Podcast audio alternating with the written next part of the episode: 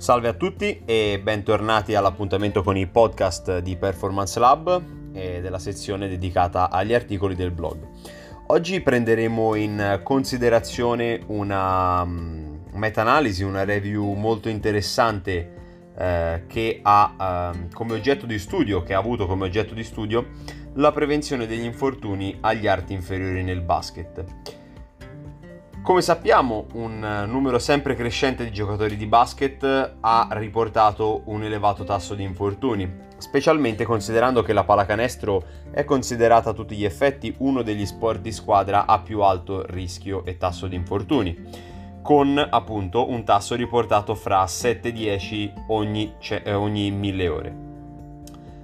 Sebbene tronco, testa e lesioni agli arti superiori siano frequenti, l'evidenza suggerisce che la maggior parte degli infortuni, più della metà, mm, circa due terzi, il 58-66%, siano a carico delle estremità inferiori, sia per case, cause da overuse, come tendinopatie, fratture da stress, sia invece di tipo traumatiche, come per esempio lesioni ai legamenti.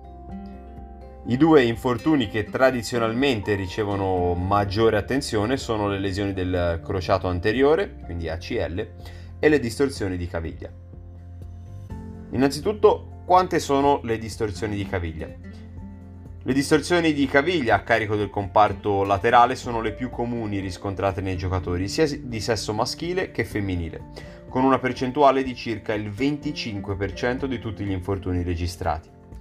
Nonostante le lesioni alla caviglia possano sembrare relativamente meno gravi per quantità di tempo passato lontano dai campi, la loro prevenzione o la loro riduzione è molto importante, soprattutto per il rischio di recidiva e lo sviluppo di instabilità cronica del comparto, con conseguente possibile osteoartrite.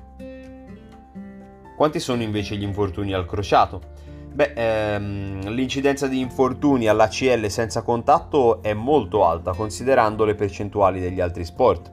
Per esempio, fino al 16% delle giocatrici di basket può incorrere in una lesione dell'ACL, con tassi fino a 2-4 volte superiori rispetto al basket maschile.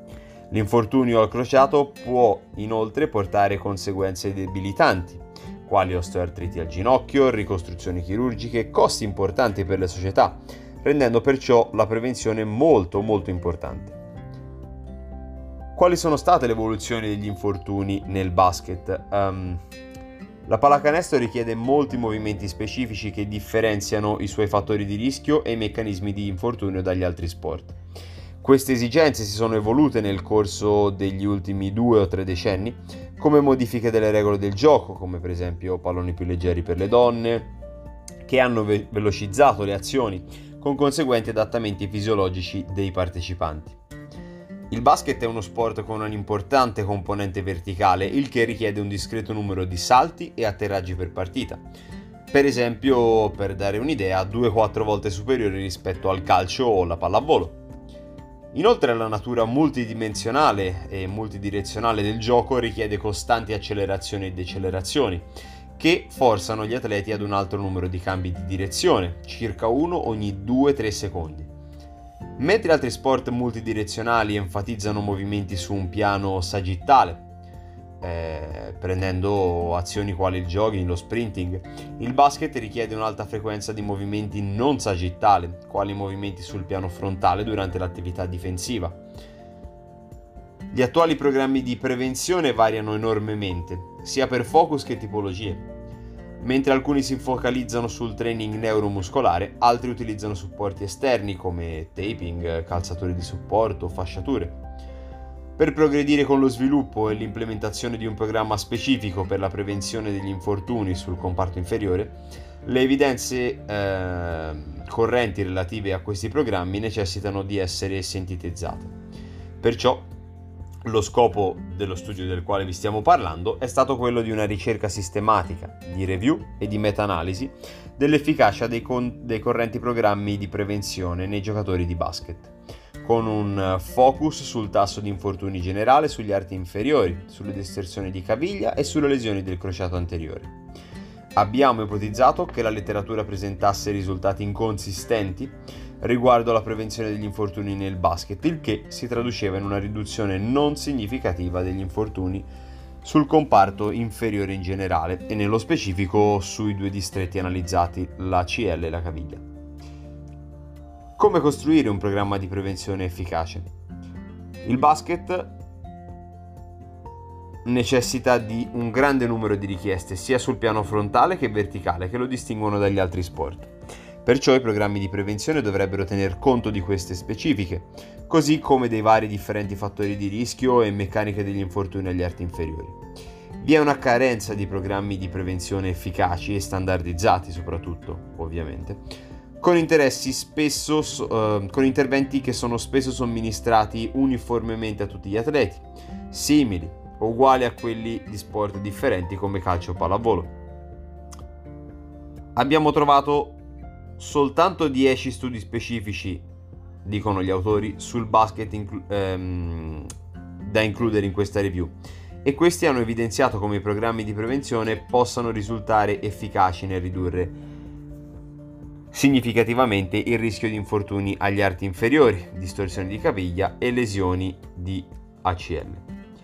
I risultati della meta-analisi per quanto riguarda la prevenzione sugli infortuni degli arti inferiori sono significativi e interessanti poiché mostrano come ogni singola articolazione sia complessa da analizzare. Per esempio, l'aumento del rischio di infortunio all'ACL può essere attribuito sia a fattori biomeccanici dell'anca che del ginocchio. Aumentare il rischio per una patologia potrebbe aumentare quello anche per l'altra. Per esempio la diminuzione della capacità di adduzione e rotazione interna dell'anca tramite potenziamento degli estensori di anca e rotatori esterni è uno degli obiettivi primari dei programmi di prevenzione dell'ACL. Allo stesso tempo però l'aumento della rotazione esterna potrebbe aumentare i rischi di sindrome patellare, ognuno dei quali può essere innescato da diversi fattori di rischio. Così come le cavigliere possono ridurre il rischio di infortunio alla caviglia, è stato riscontrato un trend di un numero maggiore di infortuni in altre parti, per esempio il ginocchio. Questo perché magari aggiungere stabilità artificialmente ad un'articolazione può reindirizzare le forze ad un'altra e quindi renderla più inefficace e più vulnerabile. Anche se i programmi inseriti in questa review eh, differivano per prescrizione di esercizi di intensità, i risultati della meta-analisi indicano che il rischio di lesioni può essere ridotto attraverso lo sforzo di prevenzione neuromuscolare, indicando come questo tipo di allenamento sia fondamentale da inserire all'interno di ogni programma di prevenzione. Ad ogni modo, sia l'allenamento neuromuscolare che l'utilizzo di supporti esterni o una combinazione di entrambi necessitano di ulteriore inquadramento in un'ottica eh, del quale possa essere la metodologia migliore per ridurre il rischio di infortuni.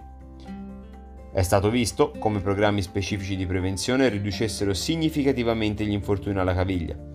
Uno studio ha dimostrato come per 7 giocatori partecipanti ad un programma di balance training si prevenisse un infortunio mentre i programmi di prevenzione di tipo neuromuscolare utilizzano differenti componenti, l'enfasi maggiore è stata posta sul balance training di tipo statico e dinamico.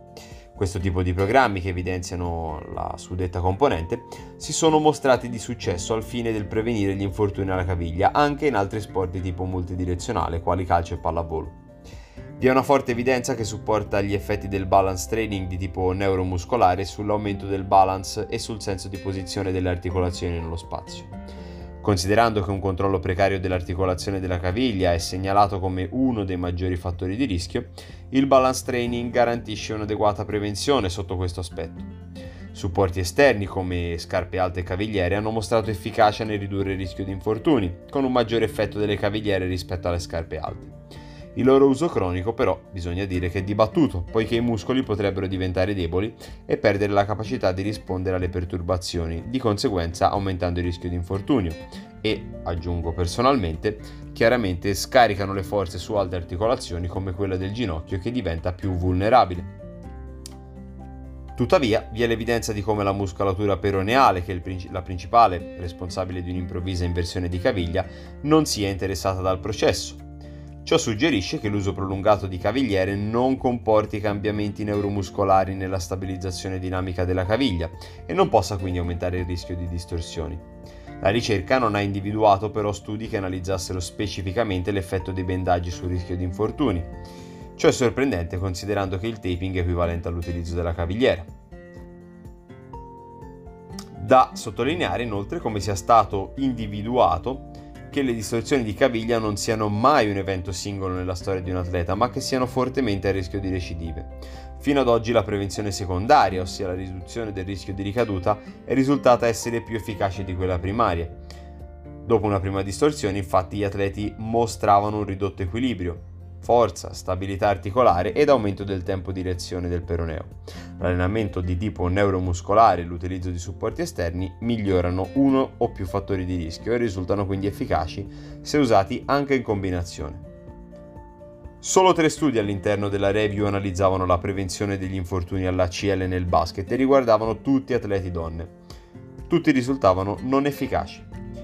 Questi risultati sono in linea con le precedenti meta-analisi che riportavano come i programmi di prevenzione di ACL erano significativamente meno efficaci nel basket rispetto agli altri sport, come per esempio il calcio.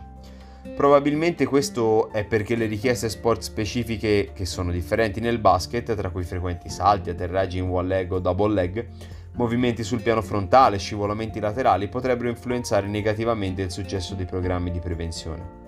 Molto interessante però è osservare come il programma di prevenzione di questi tre studi era lo stesso di quello somministrato alle giocatrici di calcio e pallavolo, quindi non sport specifico.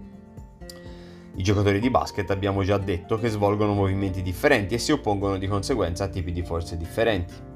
Ciò suggerisce come la prevenzione debba essere sport specifica, conseguentemente alle richieste differenti di ognuno degli sport. I programmi contenevano un numero contenuto di movimenti sul piano frontale, di single leg, a differenza delle richieste di gioco. Questi si focalizzavano su movimenti double leg sul piano sagittale, mirati al rinforzo del controllo neuromuscolare delle gambe e del valgismo, il che è il primo fattore biomeccanico di rischio infortunio. Perciò la review e la meta-analisi sono soggette a limitazioni basate su, prima di tutto, sulla qualità e sulla quantità dei programmi elaborati nella popolazione studio. Considerando il numero esiguo di studi, inoltre le, defini- le diverse definizioni di infortunio e sistemi di valutazione, la carenza di studi qualitativi e l'eterogeneità dei programmi di prevenzione della popolazione studiata, è difficile dare specifiche raccomandazioni riguardanti l'ottimale utilizzo dei programmi di prevenzione. Nessuno studio, inoltre, ha specificamente affrontato la misura in cui un programma di prevenzione vada a ridurre effettivamente il rischio di infortunio agli arti inferiori, lasciando aperta la possibilità che ciò abbia un effetto positivo su una componente e possa mettere a rischio di infortunio un'altra. Qual è il nostro punto di vista in due righe? Sicuramente costruire un programma di prevenzione o, per dire alla Boyle, di riduzione del rischio infortunio è una prerogativa del preparatore fisico nonché dello staff tecnico.